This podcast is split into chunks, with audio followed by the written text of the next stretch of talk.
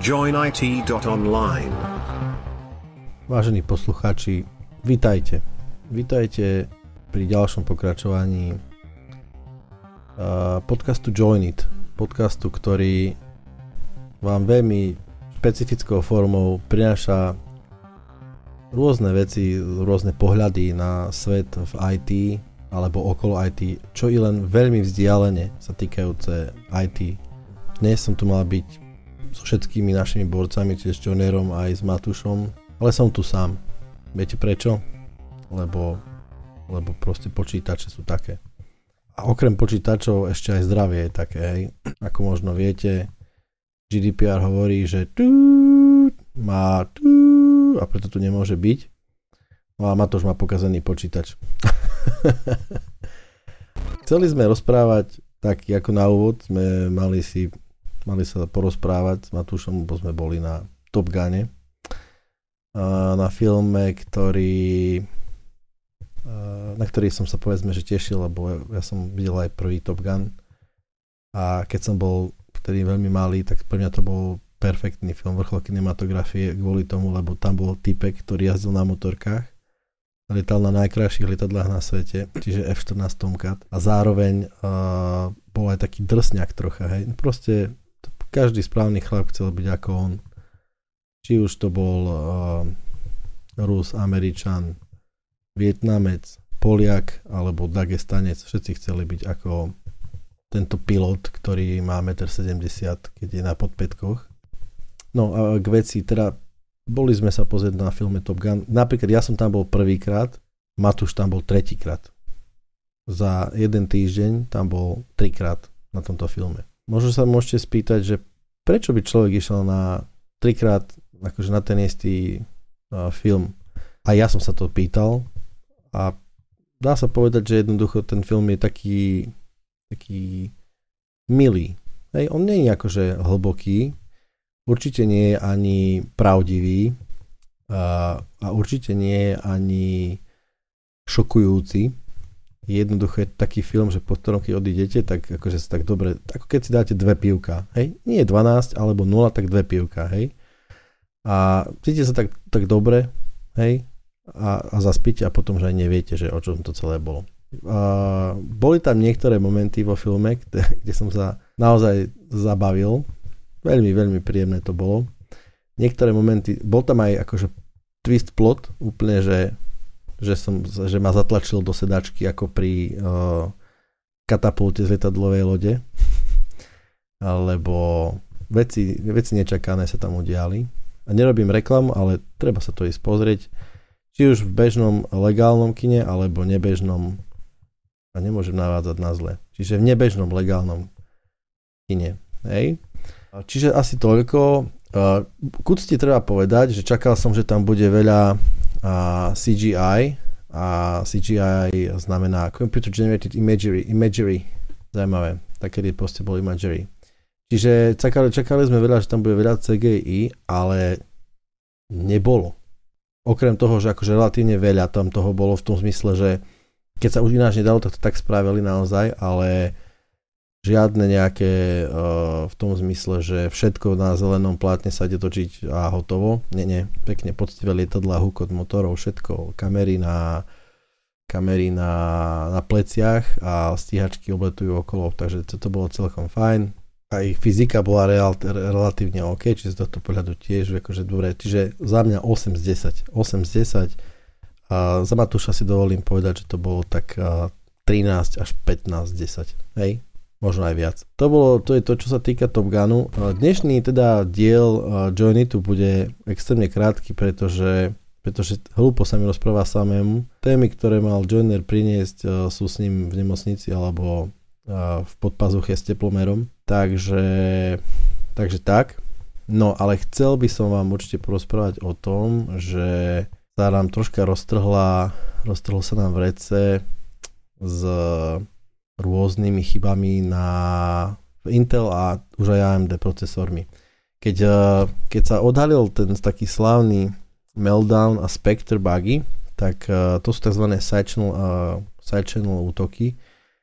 Side channel znamená, že nie je to útok priamo, akože vektor útokový nie je bežný útok, ktorý nie je side-channel útok, je útok, ktorý priamo vyberie si nejakú komponentu a exploitne jej ako keby priamo ju, hej, a to znamená, že keď idem urobiť breaknúť heslo nejakým spôsobom, tak dajme tomu získam si takýto hash tohto hesla a začnem ho brutforsovať potom ho začnem brutforsovať a použijem nejaký slovníkový útok a stále challengeujem, vymyslím si SSH a toto je akože priamy vektor. Keby som side-channel útok je útok, ktorý využíva nejakú inú informáciu, ktorá sa počas takéhoto exploitovania nejakým spôsobom ukáže. Musím povedať, že týchto možných informácií, ktoré sa pri side-channel útokoch využívajú, sú rôzne. Je to čas, je to teplota, je to výkon, je to zvuk, je to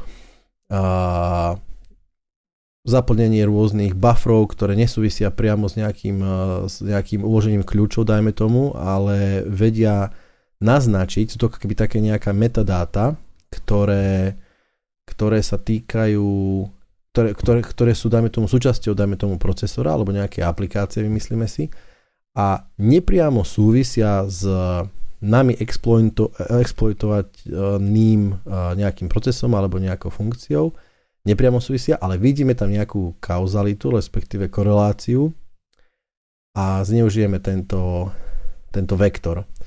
Čiže, aby som to možno lepšie povedal, Wikipedia hovorí, že útoky postrannými kanálmi alebo side-channel attacks sú akékoľvek útoky, ktoré na rozdiel klasické kryptoanalýzy nesnažia sa nájsť teoretické slabiny v matematickej štruktúre algoritmu, ale pokúšajú sa o zneužitie informácií, ktoré unikajú priamo z fyzickej implementácie systému počas tohto behu, tohto kryptografického algoritmu. Toto je pre prípad kryptografie, hej. K veci teraz, zraniteľnosť Hertzbleed je relatívne čerstvá zraniteľnosť procesorov AMD a aj Intel. Táto zraniteľnosť je závažná. Obidva, aj AMD a Intel, ich akože potvrdil vydaním security built-inov pre tieto procesory. Zraniteľnosť slúži k prelomeniu šifrovacích algoritmov a využíva vlastnosti škálovania frekvencie procesoru. Čiže tým vedľajším kanálom pre odhalenie nejakej zraniteľnosti, v tomto prípade je zmena frekvencie. V princípe je to funkcia, ktorá... Tá zmena frekvencie je inbuilt v každom procesore. No, čiže zmena frekvencie procesora je tým kanálom, ktorý sa používa na zisťovanie informácií o informáciách. Čiže ide o praktiku, ktorá už momentálne je ako keby nechcem povedať, že v produkcii, ale akože je prakticky zneužiteľná a je to ako keby využíva fičúry procesorov. Hej, nie je to také niečo, že procesor je nejakým spôsobom dostanú do nejakého nebežného stavu. Áno, toto je fičúra procesoru a bude nejaký, mitigácia tohto nebude úplne asi jednoduchá, pretože tá korelácia medzi tým, čo exploit robí a zmenou frekvencie bude pravdepodobne dosť striktná, dá sa povedať. Nie je to samozrejme akože úplná novinka, pretože odkedy Spectre a Meltdown bugy boli nejakým spôsobom dané na verejnosť, tak na rôznych univerzitách sa rozbehli, to sme už vtedy odhadovali, že sa rozbehne veľká vlna takýchto rôznych analýz, chovaní procesorov a nebude to ani určite posledná chyba, ktorá sa udiala. Ďalšou vecou je to, že nielen AMD a Intel sú takto nejakým spôsobom chytení, ale internetom prešla už možno dávnejšie, je to nejakých, myslím, že to je tak 2 týždne, že aj Apple M1 procesory majú tzv. Zapečený bug, to znamená, že je to priamo chyba, Tento bug nie je ľahké mitigovať, pretože je tzv. Zapečený v silikóne, to znamená, že je v návrhu procesora. Objavil ho vývojár v ASHA Linuxu, ktorý pracuje na porte Linuxu na tento M1 System over Chip, alebo teda System on a Chip od Apple. A nie je to, povedzme takto, že sám on hovorí o tom, že nie je to úplne akože najväčší prúser, ktorý kedy videl, ale sám otvára, keby ten bug otvára možnosť, ako nejaké, dajme tomu, dva programy, alebo programy môžu komunikovať medzi sebou bez toho, aby to bolo ako keby zrejme, hej. Čiže predstavujeme si to tak, že máme nejaké antivíry, ktoré dokážu sledovať, dajme tomu interprocess communication table, alebo iné metódy, ako spolu komunikujú procesy. A toto je nejaká iná metóda, ktorá dá sa zneužiť v prípade, že už nejaký malware, ktorý by s touto možnosťou rátal, sa dostal na váš počítač. Nejak tak by som to povedal, hej. Apple myslím, že sa k tomu vyjadril, že to akože áno, že je to problém, ale samozrejme bagatelizoval to, že iné vrstvy ochrany operačných systémov spravia, čo majú. Tretia, relatívne veľmi čerstvá chyba je oznámená pre procesory Intel, ktorá sa volá MMIO Stale Data. Je to chyba, ktorá nie je úplne side attack, alebo side channel attack, nevyužíva tieto akože bočnými kanálmi získavanie informácií. Vedci prišli na to, že niekedy Intel procesory, konkrétne Skylake, Rocket Lake, procesory nedostatočne mažú zdieľanú vyrovnávaciu pamäť procesoru a tým pádom môže lokálne uniknúť nejaká citlivá informácia medzi dvoma procesmi, čo by znamenalo, že opäť program, ktorý bude nejakým spôsobom rátať s touto možnosťou a bude schopný takýto neopečovaný procesor využiť na niečo takéto, tak môže pristúpiť k dátam, ktoré sú nie správne a nie rýchlo zmazané z vyrovnávacie sa jednoducho z keše.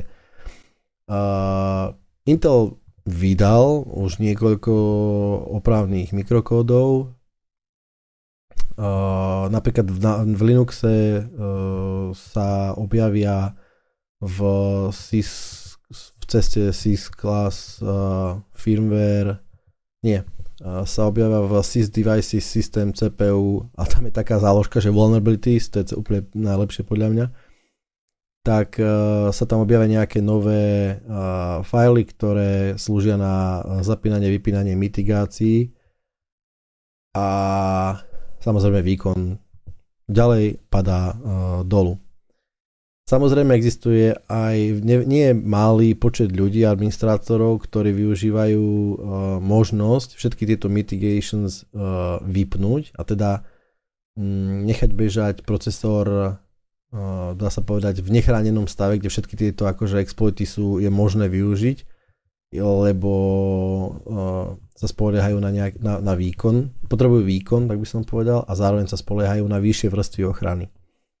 Či to stačí, to už by som asi nechal na vás, respektíve na to, ako vy robíte, alebo nerobíte. A to je asi tak na dnes všetko. Proste uhorka sa rozbieha. A dokonca, keďže mám dneska aj nejaký dohľad, tak musím ísť pomáhať niekomu, že majú rozsypaný klaster. Držte sa zdravíčku a udržiavajte si počítače. Vtedy bude svet krásny. Čaute, to bol Dušan z JoinITu.